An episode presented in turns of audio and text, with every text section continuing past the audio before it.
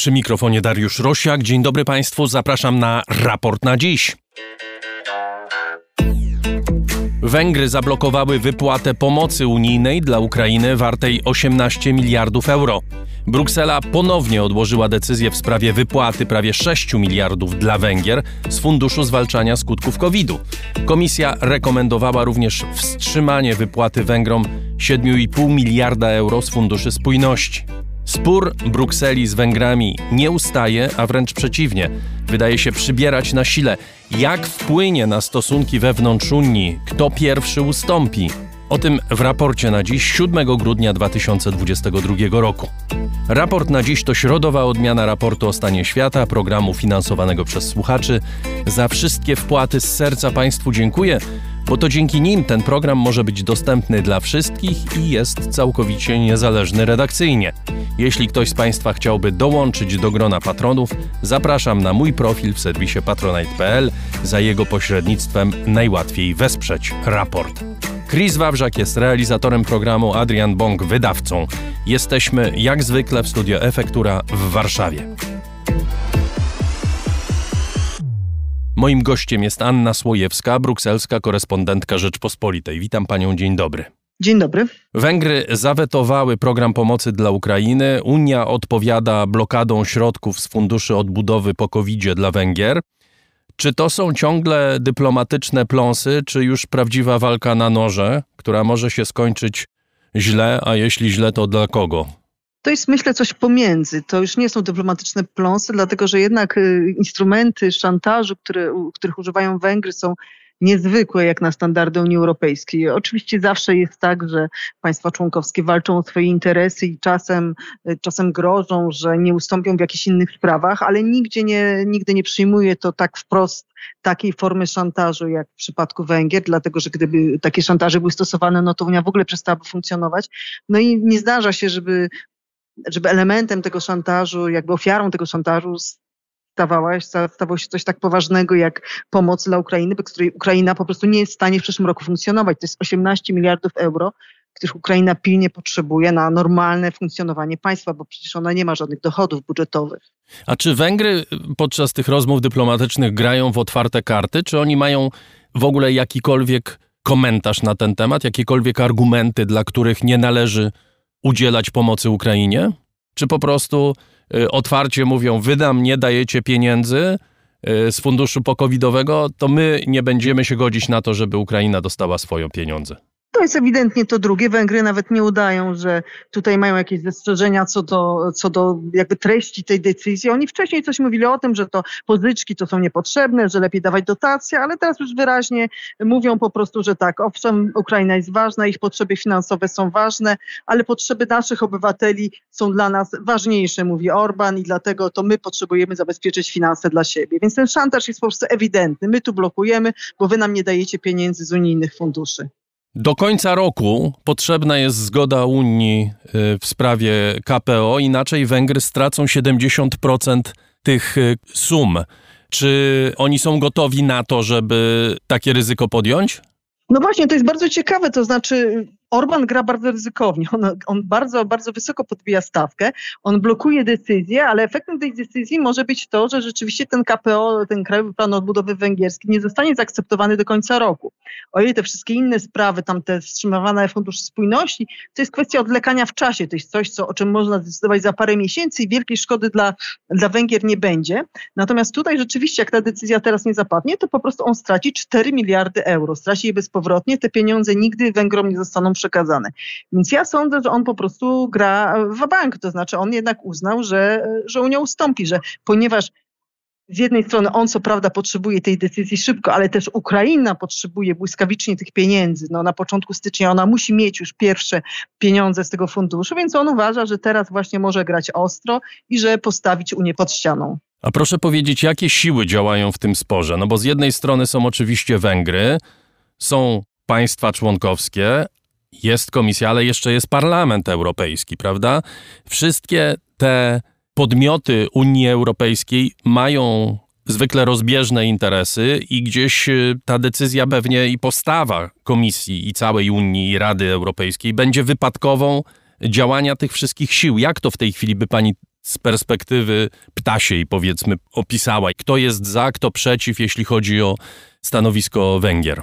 Więc tak patrząc na mapę tego poparcia czy, czy sprzeciwu wobec tych różnych decyzji, to można powiedzieć tak, że Komisja Europejska jest najbardziej pryncypialna. Znaczy Komisja Europejska zaproponowała ten mechanizm warunkowości, czyli czasowego blokowania 7,5 miliarda euro dla Węgier z Funduszu Spójności i zaakceptowania KPO, e, ale tak jak zaakceptowany został dla Polski, czyli akceptujemy go, ale wstawiamy tam kamień milowy dotyczące praworządności, walki z korupcją i te pieniądze zostaną wypłacone po wypełnieniu kamieni milowych. No ale przynajmniej KPO zostanie zaakceptowany i pieniądze nie przepadną. Komisja jest pryncypialna w dużym stopniu dlatego, że czuje za sobą e, tutaj e, oddech Parlamentu Europejskiego. Parlament Europejski grozi, mówi, że absolutnie Węgrom nie można ustępować, że to jest kolejna chucpa ze strony Urbana, że on oszukuje, że on nic nie zrobi, że te reformy są niewystarczające. I teoretycznie oczywiście parlament nie ma tutaj mocy decyzyjnej w takich sprawach, ale parlament ma jednak jakiś tam e, wpływ na, na komisję, bo on na przykład może zgłosić wotum nieufności wobec Ursuli von der Leyen, e, które pewnie by nie przeszło, no, ale doprowadziłoby do jakiegoś takiego kryzysu instytucjonalnego, bo w sprawach praworządności naprawdę parlament jest taki bardzo radykalny, co też było widać w przypadku Polski. E, no w związku z tym tutaj komisja też musi być e, pryncypialna. No z drugiej strony mamy państwa członkowskie, które muszą ostatecznie tę decyzję klepnąć, czyli tę propozycję komisji zatwierdzić lub nie.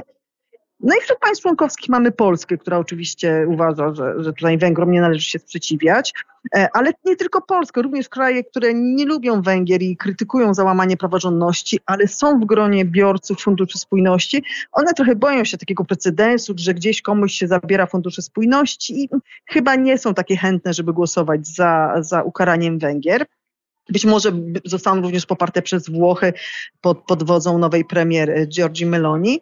E, z drugiej strony mamy kraje takie zwyczajowo pryncypialne w sprawach wartości, takie jak Dania, Holandia, Szwecja, które przy okazji też są krajami bardzo oszczędnymi, więc one bardzo pilnują, żeby pieniądze wydawane z unijnej kasy jednak nie były tutaj przedmiotem jakiejś defraudacji, tak jak to niestety ma miejsce na Węgrzech.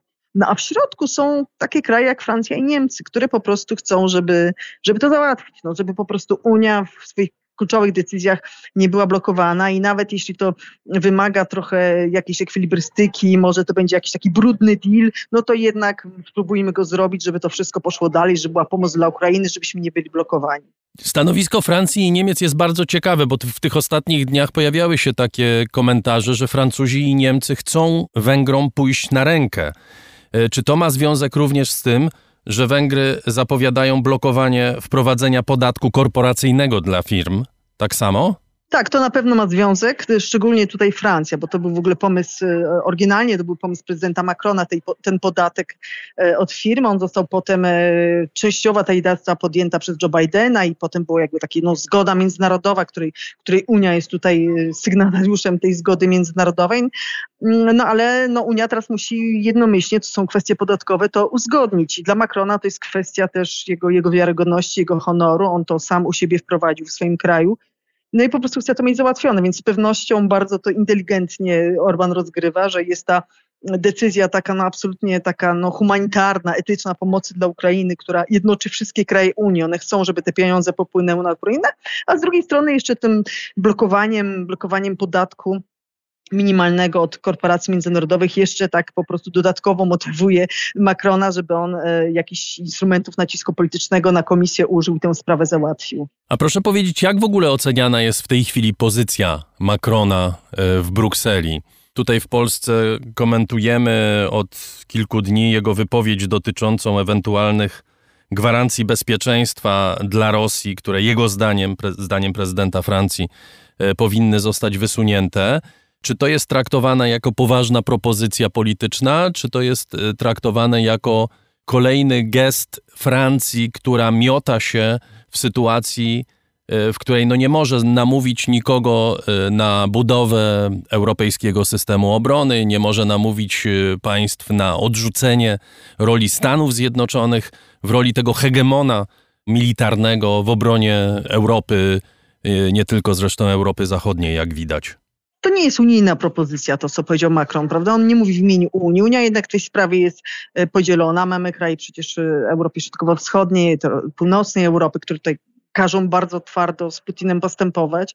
E, no i jest Francja, która w różnych momentach, a to początkowo przez telefony do Putina, to właśnie przez jakieś takie różne pomysły rozmowy z nim, czy e, rozmów z nim gwarancji bezpieczeństwa i tak dalej, próbuje ten, ten spór rozwiązywać, więc to, to nie, jest, nie jest traktowane niepoważnie w tym sensie, że to jest propozycja ze strony jednego z najważniejszych, największych państw Unii, które koniec końców też będą musiały jakoś uczestniczyć w, w tworzeniu jakichś tam e, przyszłych form współpracy z Rosją, no ale na pewno to nie jest jakaś wspólna unijna propozycja, nikt jej w ten sposób nie traktuje, ona z nikim nie była tu przedyskutowana, nie, on nie ma dlatego, przynajmniej jak na razie, poparcia innych krajów, więc to jest takie niezbyt może zaskakujące stanowisko Francji e, i tylko i wyłącznie Francji. Na tyle ważne, bo to jest stanowisko Francji, ale nie jest to, nie jest to wspólne stanowisko i on nie ma dla niego poparcia innych.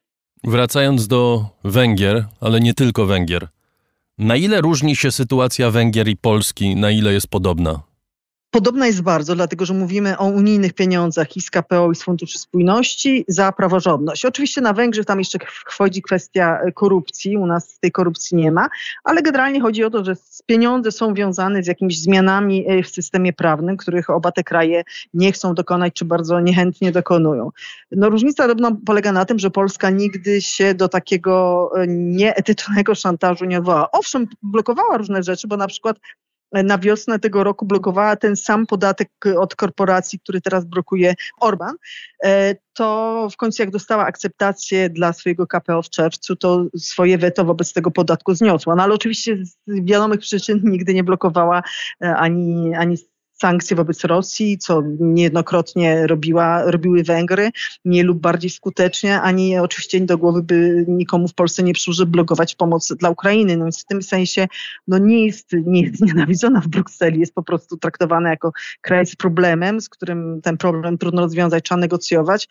Natomiast Węgry no, już są traktowane jako taki, no, Orban, jako taki kompletnie nieetyczny autokrata, z którym niestety trzeba się dogadywać, tak jak się czasem Unia musi dogadywać z państwami trzecimi o dyktaturami, no bo musi z nimi jakoś funkcjonować, musi z nimi prowadzić interesy, musi mm, jakieś umowy z nimi y, zawierać, ale oczywiście to już zero, zero zaufania jest do Orbana i na przyszłość mi się wydaje, że cały ten szantaż może być dla niego, może na, na złe się obrócić, bo to tylko jakby utwardza stanowisko wszystkich innych i, i powoduje, że jeszcze będą bardziej ostrożni, czy jeszcze bardziej rygorystyczni w przyszłości e, w postępowaniu z Węgrami. Tym niemniej wspomniała Pani, że to nie tylko kraje takie jak Polska, które widzą jakby w przypadku węgierskim trochę lustrzane odbicie tego, co się dzieje e, z nami samymi, ale inne kraje również boją się, że ten precedens węgierski może posłużyć Unii Europejskiej do tego, o co się ją w niektórych środowiskach bez przerwy oskarża, to znaczy do zmiany prawa bez traktatów, metodami pozatraktatowymi, metodami w gruncie rzeczy bezprawnymi. Jedna kwestia techniczna. KPO przyznaje się kwalifikowaną większością, prawda? Tak jest. To znaczy tutaj mielibyśmy, musielibyśmy mieć kwalifikowaną większość, czyli co? No to jest w tej chwili mam 20 państw w Unii, więc to musiał być więcej niż połowa krajów, czyli 14 państw, e, które reprezentują 2 e, trzecie ludności Unii, czyli tam 66%. I jest szansa na weto, pani zdaniem? Jest szansa, że tej, że tej kwalifikowanej większości by się nie zebrało w przypadku Węgier? Trudno mi szczerze mówiąc powiedzieć. Znaczy uważam, że w takiej formule, jak proponuje komisja, czyli z tymi wszystkimi kamieniami milowymi, to jest generalnie do przyjęcia dla większości. Tylko, że po prostu to jest wszystko pakiet, prawda? I zresztą to wprost mówi czeska prezydencja, bo teraz Czesi przewodzą Unii, że żadna z tych spraw nie jest rozpatrywana osobno. Mamy pakiet, mamy podatek, mamy pomoc dla Ukrainy, e, mamy KPO i mamy ten, ten warunkowość, te fundusze spójności dla Węgier. Więc samo KPO samo w sobie, ono by nie napotkało żadnych problemów, tylko nikt go nie zaakceptuje, dopóki Węgry nie zdejmą swojego weta dla pomocy dla Ukrainy. Węgry i Polska sprawiają, że w ogóle o tym mechanizmie warunkowości mówimy, prawda? Coś, co powiedzmy sobie szczerze, było jednak teorią. Ja pamiętam nasze rozmowy jeszcze sprzed pół roku czy sprzed roku, kiedy nie do końca było jasne, co oznacza ten mechanizm warunkowości, czy on będzie wprowadzony w życie, czy to jest tylko straszenie, czy są realne odwołania do treści traktatowych. Tutaj przybiera to bardzo precyzyjnych kształtów, bardzo konkretnego wyrazu nabiera. Mamy po prostu blokadę środków i to coś, co może się wydarzyć w ciągu najbliższych kilku miesięcy. Te stanowisko Polski i przede wszystkim Węgier powoduje, że no rzeczywiście dochodzi do jakiejś reformy Unii Europejskiej chyba, prawda? Ja jednak będę obstawać przy tym, co mówiłam e, również tutaj w tym programie e, jakiś czas temu, to znaczy ja już wtedy mówiłam, że mechanizm warunkowości nie będzie użyty wobec Polski. On nie jest używany wobec Polski, dopóki w Polsce nie będzie wyraźnych e, dowodów na korupcję i defraudację. Natomiast, że będzie użyty wobec Węgier i on jest używany wobec Węgier. No to jest tak oczywiste, że on powinien zostać użyty Ale to jest, Węgier. pani Anno, to jest ta główna różnica, prawda? To jest ta główna różnica pomiędzy Węgrami a Polską, prawda? O ile Tak. y, możemy mówić o podobieństwach politycznych do pewnego stopnia, bo jednak to w jaki sposób zaorał system prawny Orban nie do końca przypomina to, co mamy w Polsce, z całym bagażem tego, co udało się zrobić PiSowi przez ostatnie lata, to różnica jest zasadnicza. U nas się nie kradnie środków unijnych po prostu. Tak, dlatego ten mechanizm warunkowości wprost jest stosowany wobec Węgier, ale oczywiście inne mechanizmy, jak choćby właśnie blokada KPO, czy tam jest kwestia karty praw podstawowych przy funduszach spójności dla Polski, dużo mimo wszystko mniej poważne niż mechanizm warunkowości, ale też te mechanizmy są gdzieś uruchamiane. Ale to jest wszystko właśnie pokłosie zachowania Polski i Węgier, to znaczy tego, co dzieje się przez ostatnie lata, jak jak nie sposób nic, nic osiągnąć w negocjacjach, że po prostu sięga się do różnych metod uszczelniania tego unijnego budżetu i powodowania, żeby te pieniądze były e, coraz trudniejsze do wzięcia i dlatego sądzę, że, mm, że właśnie efektem takiego postępowania Orbana może być chęć co niektórych, żeby jeszcze gdzieś tam jakieś inne metody znaleźć, które jeszcze łatwiej będzie można e, zastosować e, w przypadku Węgier. A myśli pani, że Orban pójdzie tutaj na całość, że nie pozostaje mu nic innego? Sytuację w kraju ma dramatyczną. Zmienia politykę dotyczącą maksymalnych cen, właśnie zrezygnował z nich, y, paliw oczywiście. Mamy no, kompletne wywrócenie jego polityki prorosyjskiej, która nie przyniosła mu żadnych korzyści y, i on czuje się w pewnym sensie zapędzony w kozi i być może te reakcje jego będą gwałtowne. Rozmawiałam wczoraj z węgierskimi kolegami w Brukseli i mówią mi, nie mam pojęcia, co dzieje się w głowie Orbana. Nie można do tego przykładać logicznych miar. Wydaje mi się, że rzeczywiście jest tak, jak pan mówi, że on jest w bardzo trudnej sytuacji, że, y, że sięga takich różnych metod, których moim zdaniem nie powinien sięgać, bo, bo nie jest tak, że on musi używać tego weta, bo on i tak miałby KPO zatwierdzony, prawda? Więc mógłby powie- powiedzieć, że od- odniósł polityczny sukces, a w sprawie mechanizmu warunkowości to i tak są pieniądze, które mogłyby być wypłacane Węgrom pewnie gdzieś za rok, więc ten rok się jeszcze może wiele wydarzyć. I znając Orbana, potrafiłby to świetnie sprzedać, używając swojej machiny propagandowej na Węgrzech, mógłby to świetnie sprzedać opinii publicznej. On, on tego nie wykorzystuje, nie, nie, jakby nie sięga po to koło ratunkowe rzucone przez Brukselę, żeby w ostatnim momencie to KPO mieć zatwierdzone, tylko idzie na otwartą wojnę. Mi się wydaje, że to jest, że to jest wielkie ryzyko z jego strony, bo mówię, nawet jeśli on teraz coś ugra w tym sensie, że ostatecznie dojdzie do jakiegoś takiego brudnego kompromisu, że gdzieś tam na przykład coś mu się wypłaci, czy, czy coś mu się zamrozi, coś mu się odmrozi, jak proponują Francuzi i Niemcy, no to atmosfera wokół niego tak się pogorszy, że w innych sprawach po prostu tam, gdzie nie będzie mógł takiego szantażu stosować, no to wszyscy będą przeciwko niemu. Anna Słojewska, brukselska korespondentka Rzeczpospolitej, była gościem raportu na dziś. Dziękuję pani bardzo. Dziękuję bardzo. I to już prawie wszystko w tym wydaniu raportu na dziś. Zapraszam serdecznie na sobotni raport o stanie świata. Jeszcze raz dziękuję Państwu za to, że jesteście z nami.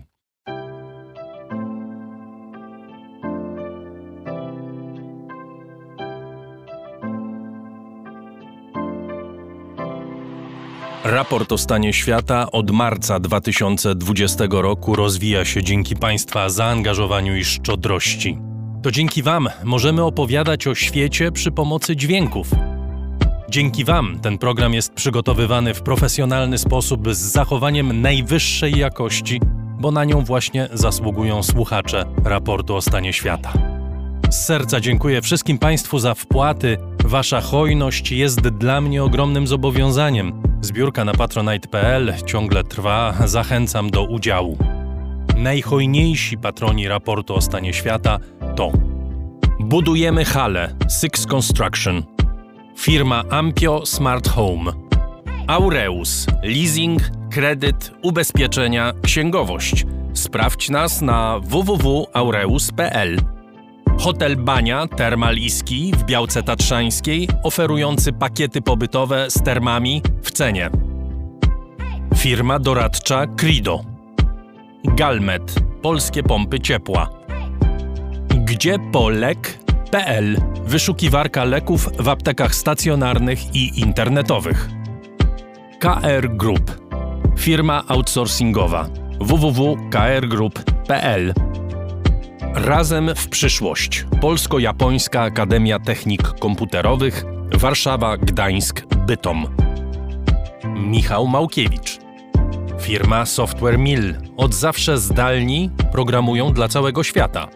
Dom wydawniczy Muza, bo świat nie jest nam obojętny. Pure Play. Transparentna agencja mediowa digital i doradca w budowaniu kompetencji in-house. Uber. Myślimy globalnie, działamy lokalnie. Agnieszka i Sławek Zawadcy. A także BIMV.pl. Kursy online dla inżynierów. Liceum Błeńskiej Gdańsk-Kowale. Przemyślana edukacja w dobrym miejscu. Piotr Bochnia. Cargo Move. Polska firma spedycyjna o globalnym zasięgu. Transport, spedycja, logistyka. CIO Net and Digital Excellence. Łączymy ludzi i idee.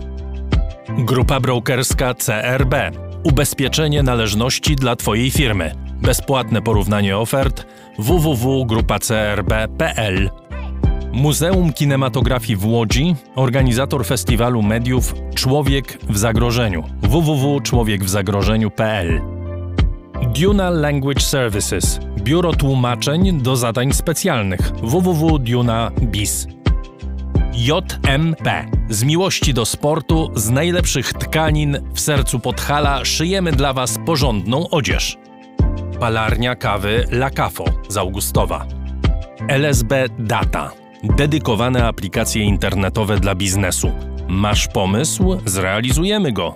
lsbdata.com Wydawnictwo Uniwersytetu Łódzkiego. Wydawca książek serii Krótkie Wprowadzenie. Wszystko, co trzeba wiedzieć. Aplikacja Moja Gazetka. Polska proekologiczna aplikacja zakupowa z gazetkami promocyjnymi i nie tylko. Moja Gazetka. Kupuj mądrze. Firma Prosper z Sosnowca, hurtownia elektroenergetyczna i właściciel marki Czystuś. Drukarnia cyfrowa totem.com.pl. Dla nas książka zasługuje na najwyższą jakość. Fundacja Wasowskich, opiekująca się spuścizną Jerzego Wasowskiego i wydawca książek Grzegorza Wasowskiego. Szczegóły na wasowscy.com. Michał Wierzbowski. Wayman oprogramowanie wspomagające firmy inżynieryjne w zarządzaniu projektami, stworzone przez polskich inżynierów dla sektora projektowego. www.wayman Software. Dziękuję bardzo. To dzięki Państwu mamy raport o stanie świata.